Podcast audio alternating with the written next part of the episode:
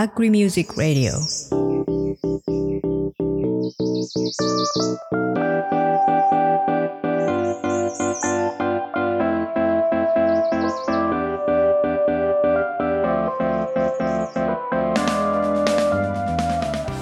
皆さんこんにちは。アグリミュージックレディオ MC の A です。そしてこんにちはまおですよろしくお願いします。よろしくお願いします、はい。ということで、シーズン4がいよいよ始まりましたね。ねえ本当に始まっちゃいましたねはい。まず番組説明から。どうでしょはい、えーこの番組は農業に関わるゲストを迎えてこれまでの人生の大切な音楽をそのエピソードとともに紹介していただく番組ですシーズン4では発信をテーマにお送りします Spotify では音楽も一緒にお楽しみいただけますが Apple Podcast では音声のみの配信ですう。はい。ということで、うんいよいよ始まってしまいましたけれども、ねえ、まあでもね3.5っていうのをね、2回配信したので、はい、まあだいぶ2回続けてね慣れてきたかなっていうあたりでやっていこうかなと。まあ、慣れてきたと同時にそのシーズン4のテーマは大体こんな感じですよっていうのをまあなんとなく分かっていただけてるかなっていう感じですよね。そうですね。うん発信っていう一言で言ってますけど、情報発信っていうところですね。うん。まうん。あその農業といえども最近もう情報発信をすごく上手にされてる農家さんっていうのは結構目立っていらっしゃって、うん。でやっぱりそういう方々を取り上げさせてもらいたいなっていうのが今回のシーズンのテーマですよね。発信方法もね、いろいろ多岐にわたって、最近はライブ配信なんかもあるし、うん。しかも何を隠そう、我々、このアグリミュージックレディオのチームは全員ポはいッドキャスターなので、まあ、ポッドキャスター、はいポッドキャストという配信をしている配信者ですよね発。信者ですよ。はい。でいろいろ勉強させてもらおうかなと。そうね。という瞬間でございます本当に。はいはい。ということで、今回からも、ちゃんと、ちゃんとで、まあ、前回もそうでしたけど、ゲストをお呼びしておりますので、はい。交互期待っていう感じで。はい。お楽しみに。高知の海を分かち合う。太陽の光を分かち合う。水と空気を分かち合う。5色のナスや色とりどりの野菜を通じて作る楽しさ食べる喜びをあなたと共に分かち合いたい Diversity of Happiness Values。分かち合う農園高知のナスの夜明けぜよ。それではお呼びしましょう。河合秀和さんです。よろしくお願いします。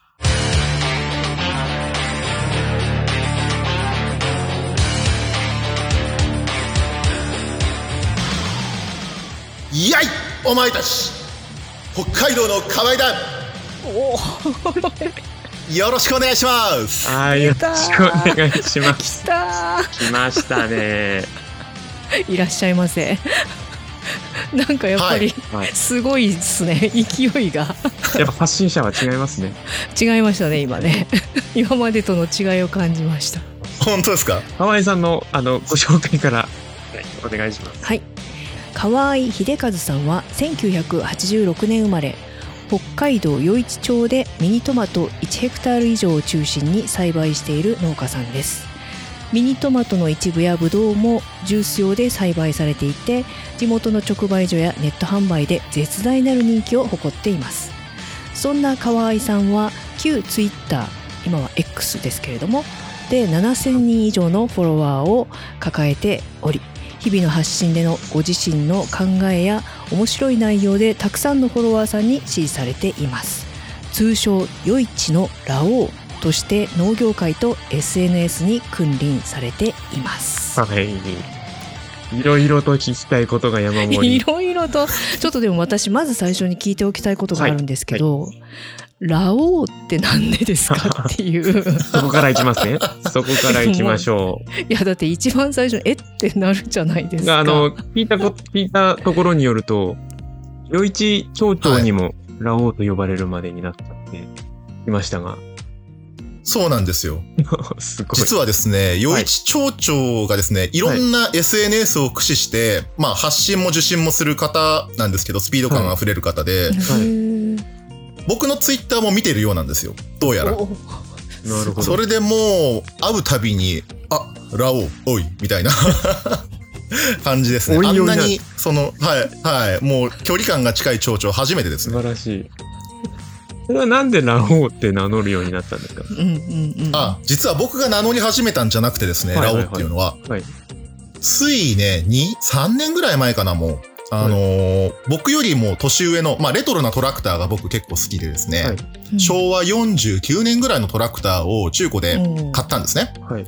で、もう、ドヤーってもうこれがもう新車だみたいな、新車のトラクター買ったったぜ！みたいのをやるはいはいと、もう、フォロワーの皆様がですね、はい。あのー、河合さん、なんか国王号に乗ってるラオウみたいですね。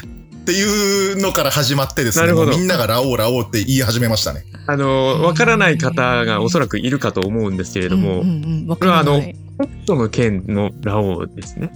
あ、はい、北北斗の剣のラオウですラオウです。ま、漫画なんです漫画というかアニメというか、かやばいじゃないですか。ラオウ っていう、いうその、まあ、主人公の敵ですね。ライバルというか敵というか、まあ、めっちゃい一番の敵というか、一番強いやつですよね。主人公の苦戦した相手と言いますか。はい。宿敵と言いますか。それが乗ってるめちゃくちゃでかい黒い馬、国王号に乗ってるように見えたと。見えたんですよ。もうそれがみんな面白くていじり始めたんですよね。いつの、いつの間にかですよ。みんなラオウって言い始めたの。そこからもうずっとラオウなんですね。そうなん、ずっとラオウなんです。僕一回も自分で俺がラオウだとか言ってませんからね。じゃあ、愛ゆえにってことですね。ああ、素晴らしい。まさにですね。愛ゆえにです。これ漫画読まないとわかんないやつですね。河合さん、あのーはい私と同年代とか、ほぼ、ほぼ同い年ぐらいだと思うんですけど、うん。ちょっと世代じゃないですよね。もうちょっと上の世代かなと思うんですけど。なんなら僕一回もアニメの漫画を見たことないですね。ないんだ。ないんですよ。でも乗っかってるんすね。乗っかってるんですよ。だから詳しいこと言われるとわかんないですあ、ね。なるほど。私も兄がいるんでね、なんか、なんか結構見たっていう感じですけれども。はい。まあ、そう、ラオウの、ラオウ団は、そう、ほどほどに。そうですね。話がラオウで終わってしまう。他にもきいろいろ聞きたいことがいっぱいあるんですけど、あの、まあ、名前が、やっぱりもう、もう、同じ名前ネタというか、になっちゃうんですけど、河合さんじゃなくて、河合さんなんですね。うん。実はそうなんですよ。うん。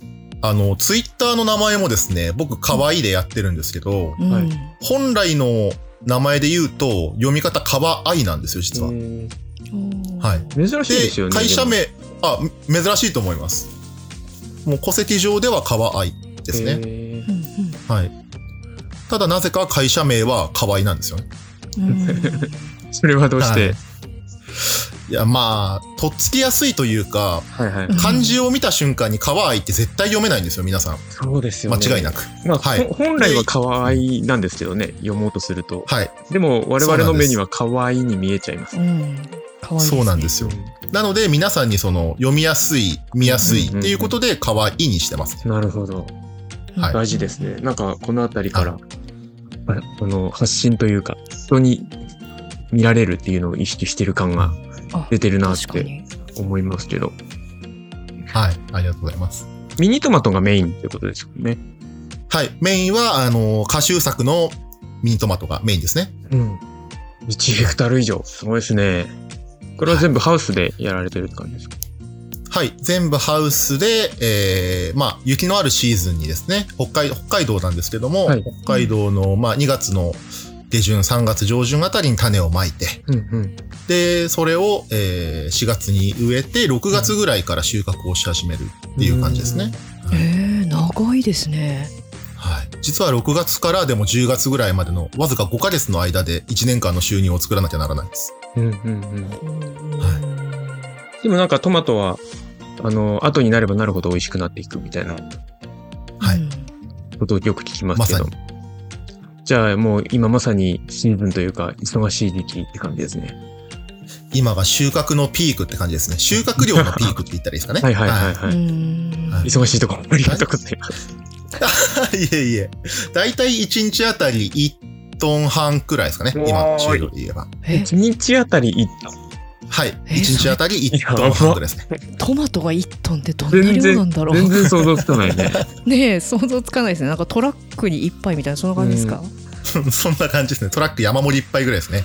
それ、それって、あの、はいト。マトそのまま積んだと潰れちゃうじゃないですか。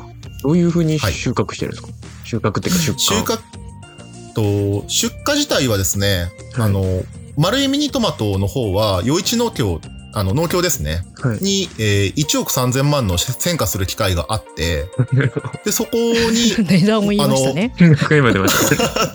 あの、実は北海道で一番最初に入れたんですよ、余市が。へえ。はい。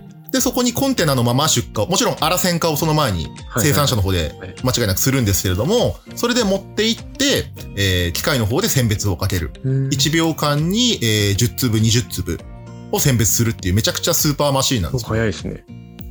はい。なので、はい。もうすごいですね。光のセンサーでババババなんかタタタタタタタみたいなあ、そうです、そうです、まさに。はい。光がすごいんですよ。すごそうそそれはそこまで持っていくのに、コンテナとかで入れて潰れたりしないですか、めったに潰れるってことはないですね。だ。いたい1コンテナ、うんうん、8キロから10キロ入れても潰れたっていう試しはないですね。へえ、あ、意外と強いんですね。ちちっちゃいから大丈夫なの、あ、そういうこと、うん、へえ。じゃあもう結構な量を、じゃあ毎日、え、1トンってどのぐらいですか？全然想像つかないんですけど。いやだからトラックいっぱい山盛トりですよ。ラック1杯山盛りって。ね全だ然うん2トントラック。うん。僕だいたいそうですね、3トントラックに、えっ、と、パレット2パレット満車で持ってくんですけども、うんはいパレットで出荷みたいな感じですね。あそっかそっかはい一粒あたりがだいたい 15g から 20g が平均なんですけど、ミニトマトっていうのが。ははい。い。うんうんそれを1トン半を、えっと、20で割ると、はい。何そういう数字が。だ何粒だ粒数が、ちょっと待ってくださいもうやめましょうそれめっちゃなんかもう脳がうーってなってますそれは、あの、町はトマトの産地なんですか？はい。あ僕が小さい頃からですね、その組合はブランド実は続いてる組合ででして、はい。で、それを父から代を譲り受けて、組合も、えー、まあ、どんどんどんどん繋いでいってるっていう感じですね。うんうんうんでは、河合さんだけじゃなくて、他の余市町の農家さんも、トマトを大量に持ってるってことですよね。そうなんですよ。す多分、余市ではもう、うんベスト3ぐらいには、うん、入ると思います。終了で言うと。はい。でもまだベスト3なんですね。それでも。うんすごい人はいますね、やっぱり。い すごい。すごい人がいるんだます。北海道すごいなやっぱりすごいね。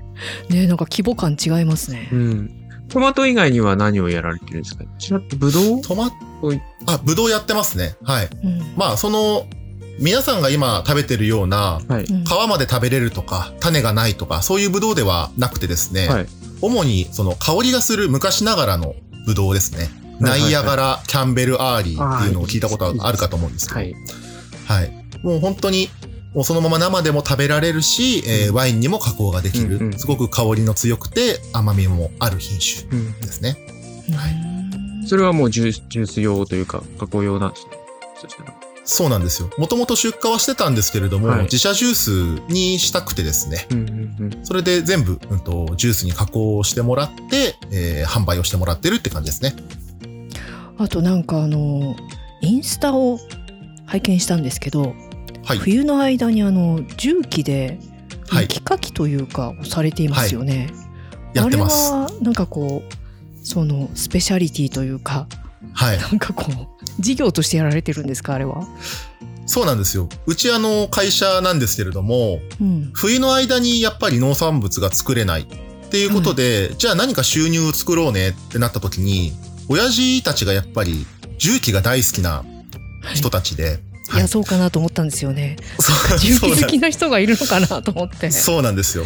もう僕もそれこそ機械とか重機とか大好きな方なんですけども、うん親父がそれに拍車をかけてやっぱり好きで、あの、自分でホイールローダーを持って家の前をやったりしてて。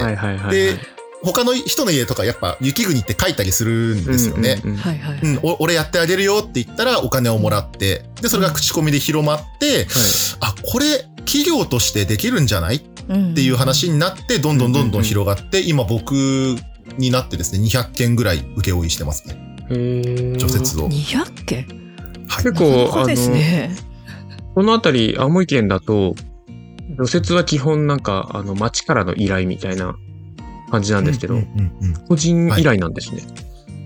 はい。個人なんですよ。よい、あの、町とかが、の家の前を雪かくじゃないですか。はいはいはい。で、そうすると、雪が置かれていくっていうの分かりますか？そうなんですよ。これ多分北国の、雪国の人たちしかわからないと思うんですけど置かれてくって何ですか？除雪を周りに積んだまま置いて除雪車が除雪した後は、除雪車が除雪した周り横に、はい。その、ずれてきた、な、ななんつうの、ずれてきた雪がずずれてきた。置かれていくんですよ。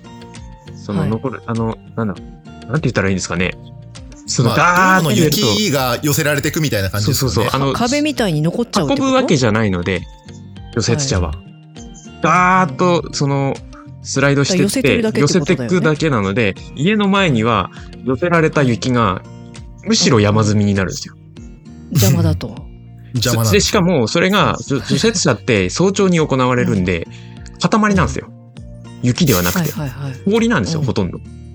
あであ。そで、それを早朝のうちにやればまだいいんですけど、ちょっと、うんあの、時間を置いちゃうと、それがもう全部塊になっちゃって、あの、プラスチックスコップとかじゃ絶対無理になるんですよ。あ、もうカッチカチになっちゃう。そうそう。はい。という状況が、あの、北国は、日常的に起こっな、あの、発生しているっていうのを、河合さんは、言ってくれるってことですね。はいそうなんですよ。人の家に置かれた雪も、積もった雪も僕らが書いて、うん。やってあり、あの、仕事をいただいてるっていう感じですね。最高ですね。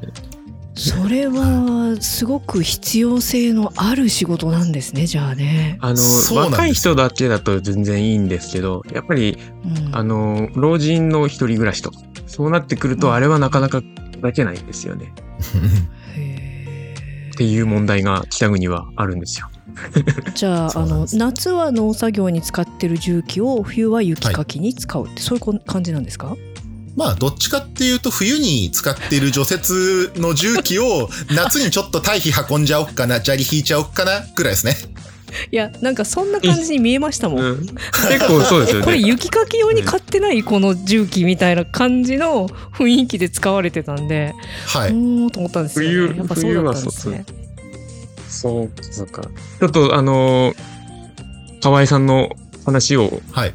聞きたいところですが、今回は情報発信というところを聞いていきたいと思うので、そうっすねはい すいません雪かきの話ばっかりしてますよ すみません。あいけのないいけない。そろそろちょっとち、あのーそちらの話に行こうかなと思うんですけれども、その前に一曲、はい選曲していただいた曲を聴いていこうと思うんですけれども、はい一曲目は、えー選んでいただいているのは「一人じゃないのよ」という曲なんですがこちらの選曲理由は何でしょうか？あの、この曲がですね、僕が若い頃にかなり、あの、クレバが好きで聴いてたんですけれども、はい。その歌詞の中にある言葉がもうまさに農業にいいなって思う歌詞がかなりあってですね。で、その中にあの、もうイメージは水のようにっていう歌詞があるんですね。うんうんうんうんはい。で、それがやっぱもうアイデアが煮詰まった時だったりとか、もう本当に農業は一人じゃないし、誰かと繋がりつつ仕事が成り立ってるよねって思わせてくれる、再確認させてくれるような、あの、歌だなって僕に認識させてくれてます、この歌は。えうーんはい。ー、レバ世代ですからね、我々は。そうなんですよ。はい。じゃあちょっとな聞いてんならキック・ザ・。カンクルーね。はいそうですね。はいはい。聞いていきましょう。クレバ・フューチャリング望みで、一人じゃないのよ。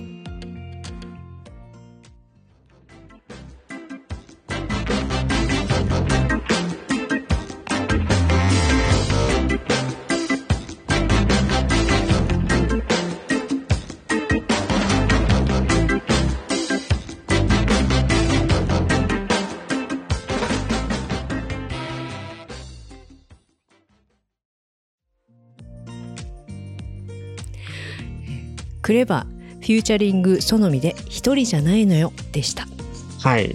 いいですね。もうね二人世代なんでしょうかね、はい。ど真んきっとね中、めっちゃ聞いてましたみたいなキック・ザ・カンクルど真ん中世代で、このあの、フューチャリングしてる SONOMIさんが青森県出身なんですよ。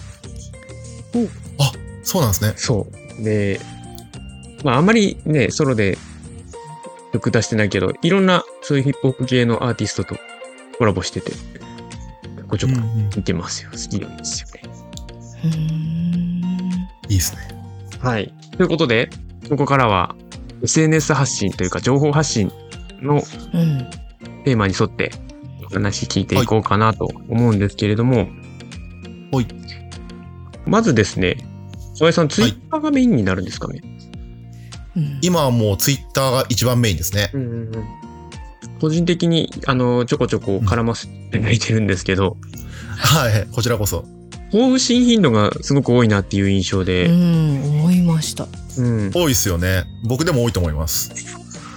一日に何回ぐらいツイツイートっていうかもう今ツイートって言っちゃいけないのかな。はい。X されてるんですか？えそういう表現なの？えわかんない。だってツイートするって言えないんだよいねどうなの？これ えめっちゃなんか迷わない？ツイートでいいでしょ。私困ってます。はい。もうツイートはですね、はい。僕はもう息をするように、もう喋りたいことをそのままバーッと書いちゃうんですよね。うん。考えないでそのまま書いちゃったりするんですよ。はいはいはい。あじゃあ思いついたらパパッともうシャシャシャっと打っちゃうみたいな、そうです。あの、言葉もそうだし、ネタもそうだし、うんこれ笑わしてやろうみたいなもうやつとかもすぐ写真撮ってすぐツイートします。ああ、いいですね。結構もう一日中こうツイートすることを考えながら行動してるって感じですか？うんと、ネタになりそうなことがあったらツイートをするんですけど、うんまあ基本はちゃんと、はい、あの仕事に真面目にやってるつもりなんですけど、はい。なんか、あの、前回の、ね、サニーサイドラジオのはい。お金さんも、うん。利用するようにツイッターをやってるとかって、同じようなことをおっしゃってましたね。うん。はい。うん。なかなかね、あのーそのツイートするっていうのが、あの、うちの畑電波がなくて、ツイートしたくてもできないっていうね、問題があって。なるほど。なんかあの、これはバズったみたいなのありますかうんそうですね。バズろうと思ってバズったわけじゃないんですけど、はい僕、うあの、固定ツイートにずっとしてるツイートがあってですね、はいはい。うんたまたまその、お客さんから来た DM を、あの、掲載許可を得て、はいえーツイートの画面に貼り付けてやったん、泣いていいですか？っていうツイートでしたんですけど、うんうんうんその内容っていうのが、はい。まあ僕あの、ミントマトジュースを、余市の日課ウイスキー蒸留所に売店に置いていただいてるんですよね。はい。で、それで、はい、何年も前に、あの、買ってめちゃくちゃ美味しかったんだけど、もうその瓶も、その商品名も覚えてないと、はいはい。うん。その方が。で、まあ、いろいろ探してる中で、たまたま僕のツイッターのアカウントを見つけて、うん。この人のジュースだ。ってなって連絡をいただいた。っうん。ていう、もうびっくりするぐらい奇跡のツイートなんですけど、うん。で、それがあの、意図せずですね、3000件ぐらいまで伸びてですね、うんもういろんな方から反響をいただいてっていう感じですね。いいですうんね。探して探して、これじゃない、これじゃないってやってたんでしょうね、きっと。そうなんですよ。いろんなトマトジュースを飲んだんだけれども、うんやっぱりあの味が忘れられない。えっていうことで、僕のジュースに戻ってきてくれたっていう、もう本当にもう、もううるっとしました。僕嬉しいですね。うん確かに嬉しいです。はい。生産者冥利に尽きるお言葉です。本ま当に。え実際でもなんか美味しそうですよねその結構まあお値段もうんかなりこう高級というか、ーめちゃくちゃ高いと思いますよ。うん 180ml で850円ですよ。はい。なそれはなんかこだわりがあるんですか？こだわりはですね、もう加工の段階から、はい。あの、原料の段階からもうこだわってまして、はい。うんもう大体なんか加工品って皆さんイメージするのって規格外だったりとか、うんうんうんうんちょっと跳ねたものだったりって印象だと思うんですけど、うんもう僕はもう製品の、周品の一番味の乗った時期のしか加工にしないと。一番いいところをジュースにはい。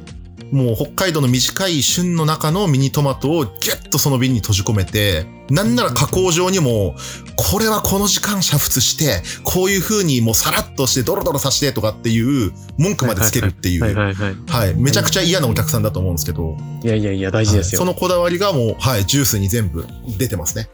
素晴らしい。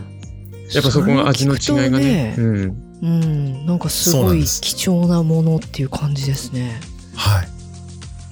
えー、飲んでみたい。これ。飲んでみたい。なるよね。やっぱり。共同購入します？その話と今の話と聞いてね、飲んでみたくなるって感じ。やっぱりそのツイッターでもね、そう、うん飲んでみたくなる人がで増えたんじゃないですかね。すごい増えましたね。もうそのツイートを見ておご注文くださる方もいますし、未だにそういう方はリピートしてくださってます。はい。そうですよね。絶対そんな、だって、あれも違う、これも違うって言って、ようやく、ようやく、その、見つけたみたいな感じの人がいるっていうことは、つまりはそういうことってことですよね。そうなんですよ。ももう自分で飲む以外にも、あの、ギフトで使っていただいたりだとか、もうそういう多用途に使っていただけるっていうのがめちゃくちゃ増えましたね。うんうんううんはい。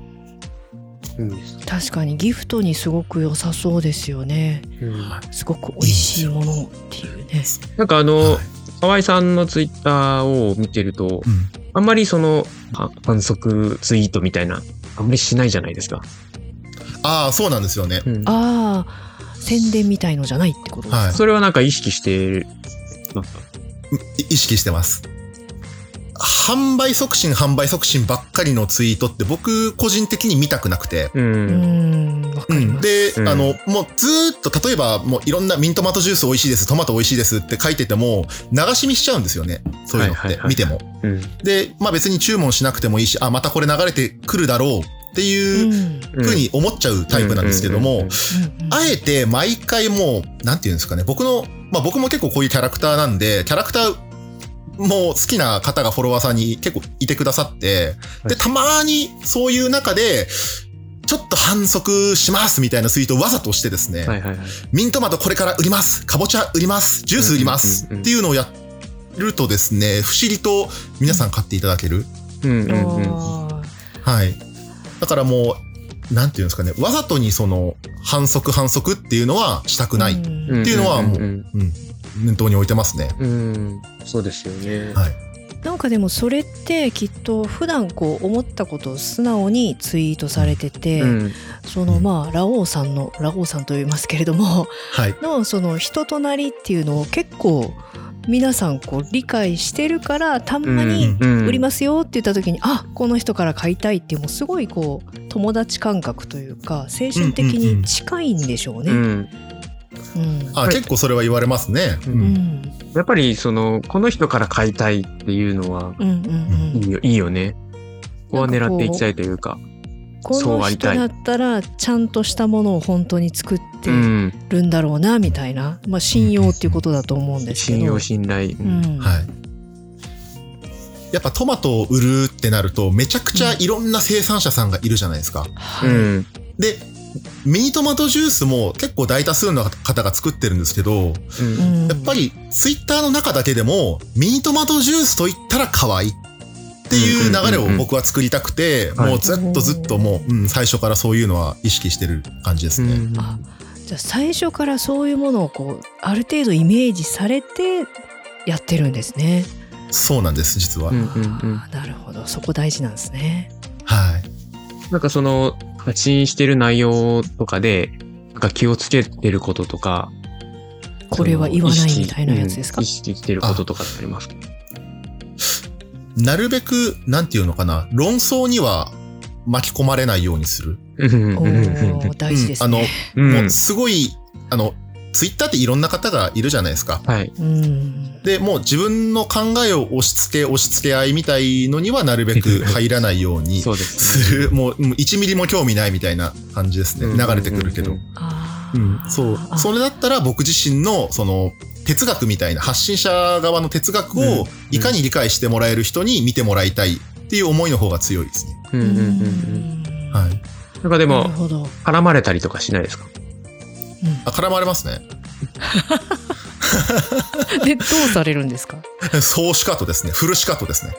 もう相手にしないなるほど。はい、相手にしないです。うんうんたまに絡んであげたりもしますけど、まあ、絡んであげる。そんなに、そんなに、うんじ時間もないし、めんどくさいし、っていう感じですね。そうですはいね。なんか強い人の対応ですね、うん やっぱラオウというか ラオウ対応と呼んでください。もうちょいちょいちょいとまあちょっとぐらい遊んであげてもいいよみたいなうぬらはってそうなんです。よ。なんか、あそうそうそう。LINE とかのグループとかも、いろんな方から招待されたりとか、なんかあるじゃないですか。はいはい。うんうんうんそういう、そういうのとかでもめちゃくちゃ遊んだりとかするタイプなんで。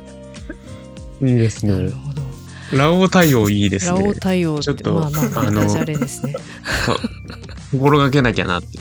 ついついね、あの、絡まれるとね、そうねちょっと向きになってムッとしちゃうよね。うん。え、何？まあ、は私いやい一個どうしても聞いときたいことがあるんですけど、いはい。はい7000人もフォロワーがいるっていう、うんこの状態になるのに、こうどのぐらいの時間がかかってるんですか、例えば最初はめっちゃ少なかったんだけど、あると急速に伸びたみたいな時ってあったんですか、えーっとですね、うん。それが、じわじわじわじわ増えていくんですよ。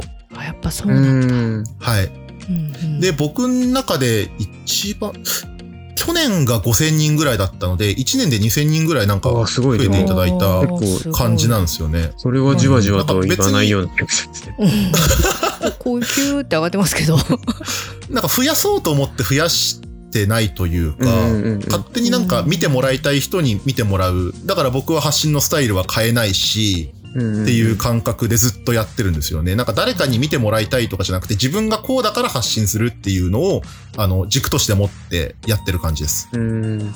ブレてないってことですよねなるほどはい。ちょっとそしたら2曲目の方聞いていこうかなと思うんですけれども、はい2曲目は何でしょ2曲目の曲は七尾あかりさんの「ダメレオンハート」という曲ですが、はいこちらの選曲理由を教えてください。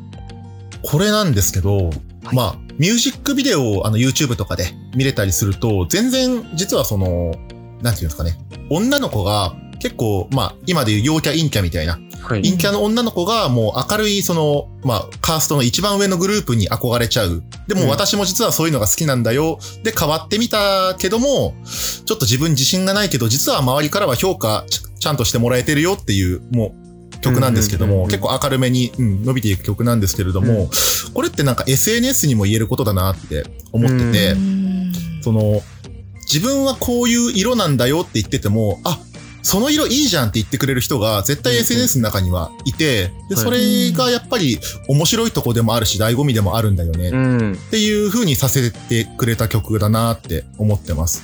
うん。ちょっと考えさせられますね。うん聞いてみましょう。そしたら。はい、じゃあ曲紹介をお願いします。七尾あかりさんでダメレオンハートです。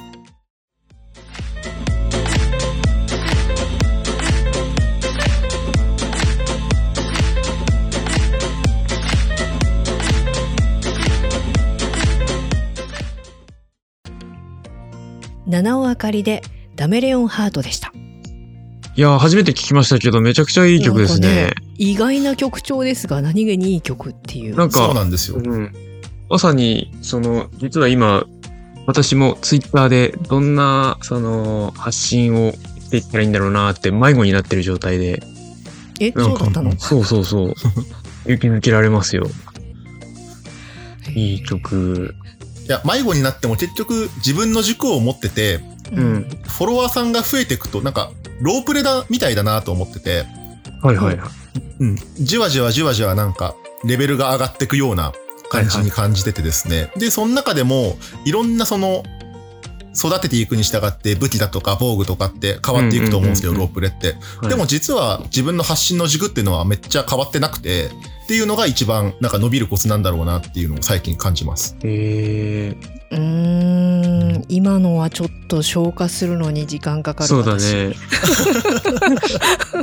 ちょっとあの、収録後に詳しく聞いていきたい。そうそうもう一回ちょっと後でちゃんと聞いて うんって考えますわきっと。時間がちょっと迫ってきてしまっているので、あの、はい。今回はいつもは未来の話をしていくんですけれども、今後、河合さんは、あの、どういう発信していきたいみたいなのってありますか？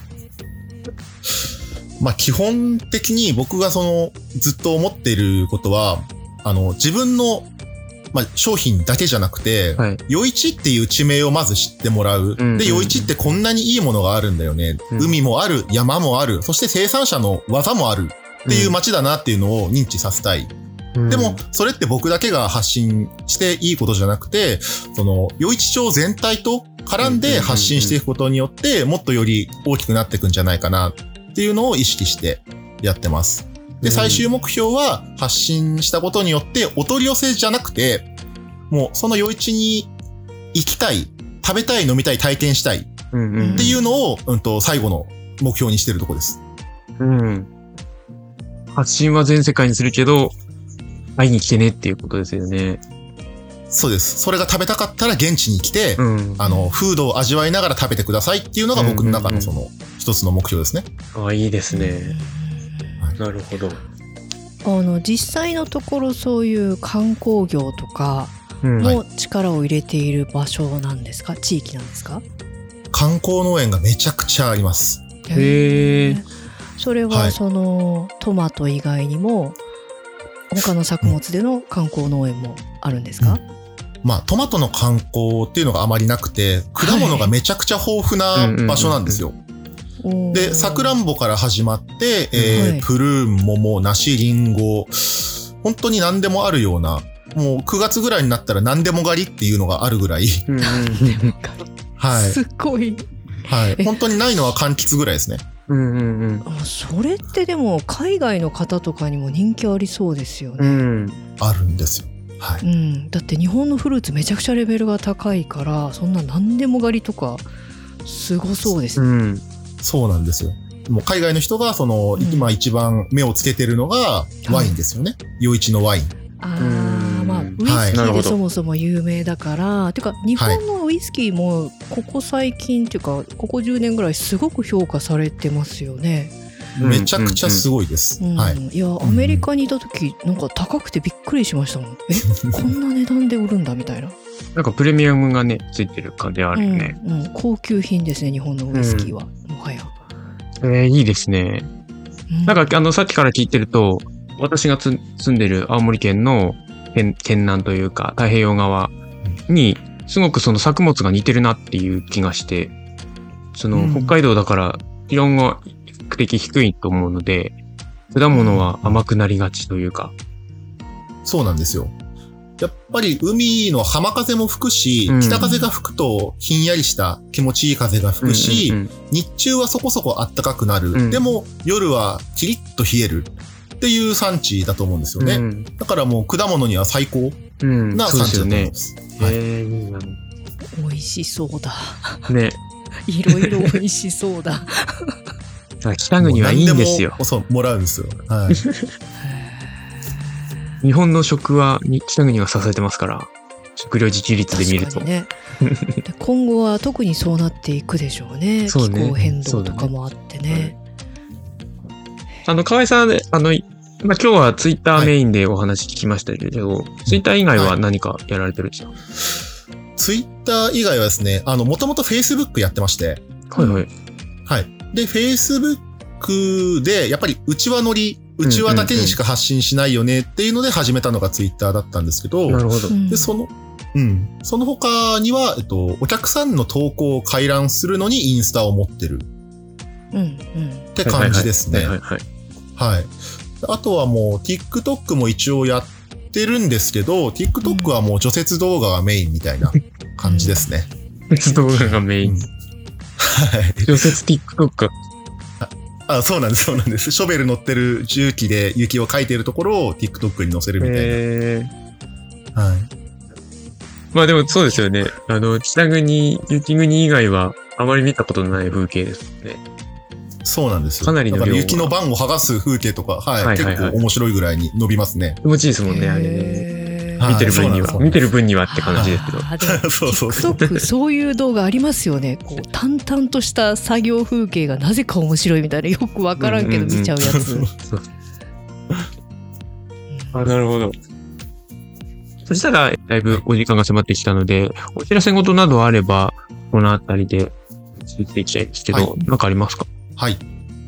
はい。えー、まあ、冒頭でもお話しさせていただいたんですけれども、はい僕は自分の自社の、まあ、ミントマト、ブドウを使ってジュースを作っています。うんで、それ、あの、まあ、ポケットマルシェの販売ページでももちろんなんですけれども、実際に、余一のですね、日課ウイスキー、余一蒸留所の売店に来て、えー、お手に取って、フードを感じながら飲んでいただきたいなと思っておりますので、ぜひ、北海道に来た際は余一にいらしてください。お願いいたします。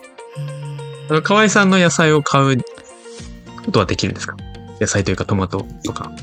言って、言っていただければご用意はできるんですけれども、はいい、かんせん、あの、農協に出荷してるもんですから、はいはいはいあんまり、あの、大事というか、でもか大々的には売りたくないね。加工品とかは置いてらっしゃるでしょはい、加工品はもうバッチリですね。はい、来ていただければごすぐにご用意ができます。じゃあ、あの、まずはツイッターをフォローしていただいてっていうところからですね。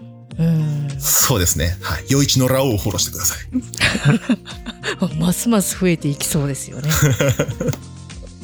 の北斗の拳見たことない方はぜひ、ラオウで一回検索していただければ。ええ、なんかすごいのが出てきます。ちょっと見たい、見たいね、その、トラクターに乗ってる。ねえきっかけにねラオウと呼ばれたきっかけになったねじゃあ、あの、そうっす今ね、裏 P から、信号 P から、あの、今回のアートワークはその写真を使いますということで、うんはい、楽しみですね。楽しみです。ました。はい。といったところで、今回、そのもう時間となってしまったので、今回のゲストは、河合秀和さんでした。ありがとうございました。ありがとうございまし。た。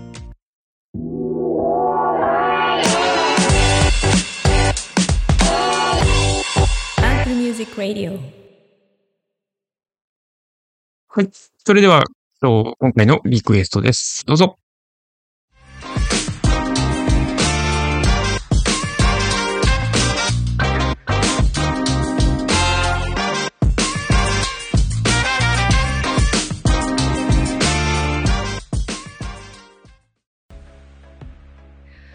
グースハウスで音の鳴る方へでした。はい。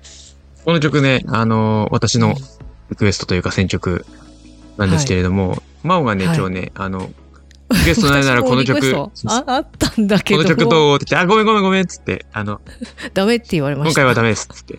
あのこれもう押しのけられちゃう、シーズン4のテーマが、情報発信って決まった時から、あ、もうこの曲だってずっと温めてた曲で、ただいぶ前ですよねそれ。ええ、あのーまあね、やっぱり2、ヶ月前ぐらい？少しを、あの、見てもらえばわかるんですけど、ななんとなく情報発信をしてるというかね、そういうはい歌詞になってるんだけれども、この、このグースハウス自体が、もともと YouTube の車の側の企画で、そのシンガーソングライターたちを集めて、その、うん。セッションさせるっていう企画でうんうん。始まったグループで、で、それがその企画が終わっても、そのグループとして残って、やあの、メジャーデビューしてっていう流れがある人たちで、情報発信からスタートしてる人たちなんですよ。で最初のリーダーが実は青森県出身の方で、はい。あの、今も、あの、青森県でタレントとして、あの、今年から活動してるんですけど、あの、大豆さんっていう方なんですけど、そういうつながりもあって、結構最初の頃からずっと応援してて、へー。っていうのがあり、いや何気にあの A ちゃん青森をちょいちょい挟んできますよね。そうそう、青森県出身のね、アーティスト、はい。なかなかあんまりね、その多くなくてさ、やっぱり、うん。いや結構ね、なんかちょいちょい挟んでくるんで私の中では青森ってそんなにいっぱいそういう人いるんだとか思っちゃってるんですけど。結構ね、若い人でいるんですよ。頑張ってほしいなと思いながらね。うん。はい。うんうん。ぜひぜひ、あの、今、グースハウス自体はもう、その、えっ、と、解散しちゃって、あの、その青森県出身の大豆さんはソロで、大豆っていう名前で、大豆ソロで活動してますんで、ぜひぜひチェックしてみてください。はい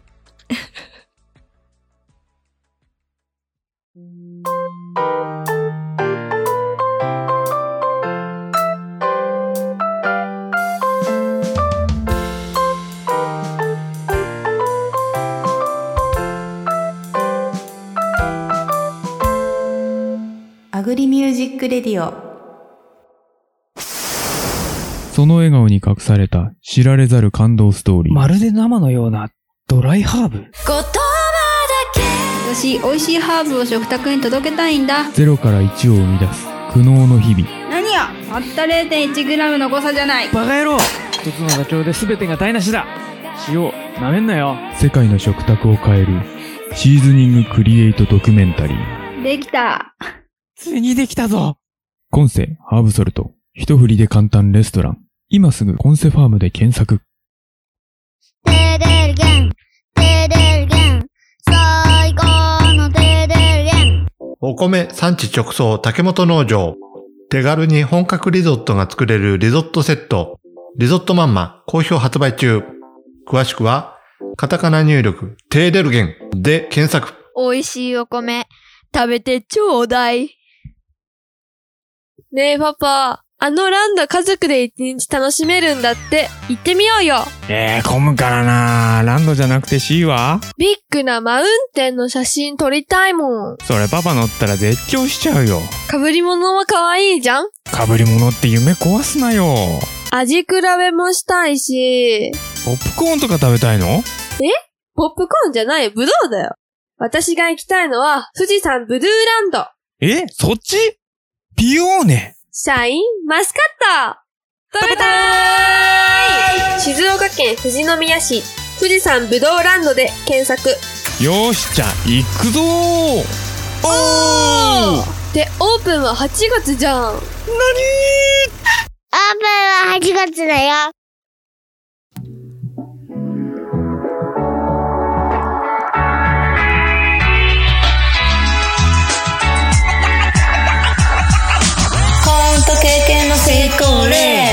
例音楽へ乗り越えた失敗談。トークで紐解く線と線それを自分に当てはめ一体感。小さな島から全世界。暇な時間ならば急展開発信テーマに快進撃チューニングはもちろんアグリミュージック。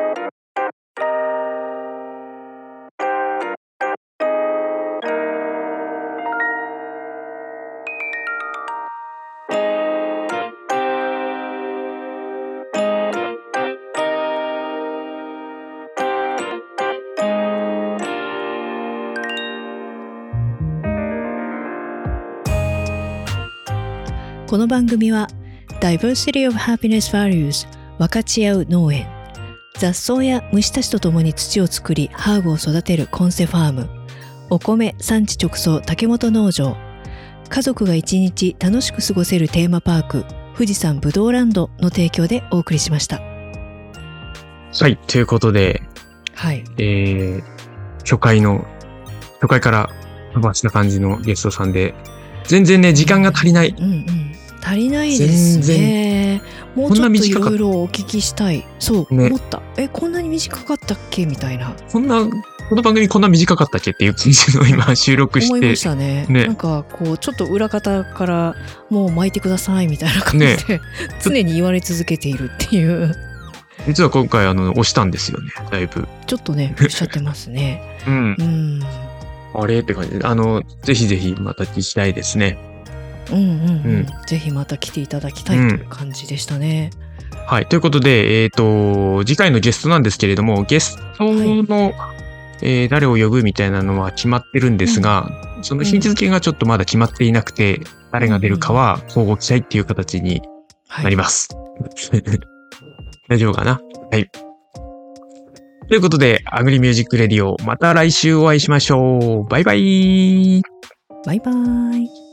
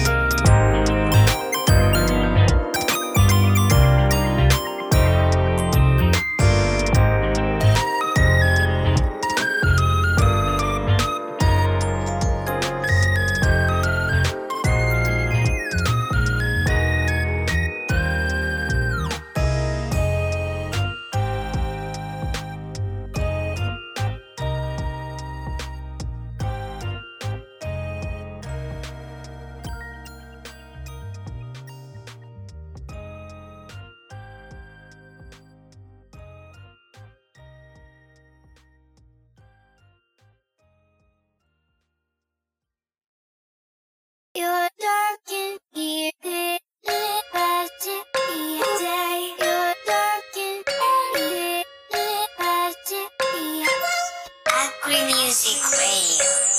グリミュージックレディオこのクワを持つ手にも誇りがあるんだ俺でも絵にも誰に褒められるでなくとも明日に種をまく今日も。耳にさしたエアポッズから流れか無聞き慣れた声とこの音。トラクター止めて綴る思いついたラップの歌詞を書くノート。ポッドキャストと音楽を通して気づく一人じゃないってこと君の仕事に誰かがありがとうって言ってる声が聞こえた時いつでも車に構えて分かったふりなんてしないでたったたった一度の人生で何のチャレンジもしないなんてなんでただ消費させる対象とみなされ失う主体性再現ない生産性の追求に気も耐えたいでも活目性をクリエイター日が暮れたがここからが泣いた無駄なことなんてないんだ。この花もまかれた場所で咲いた。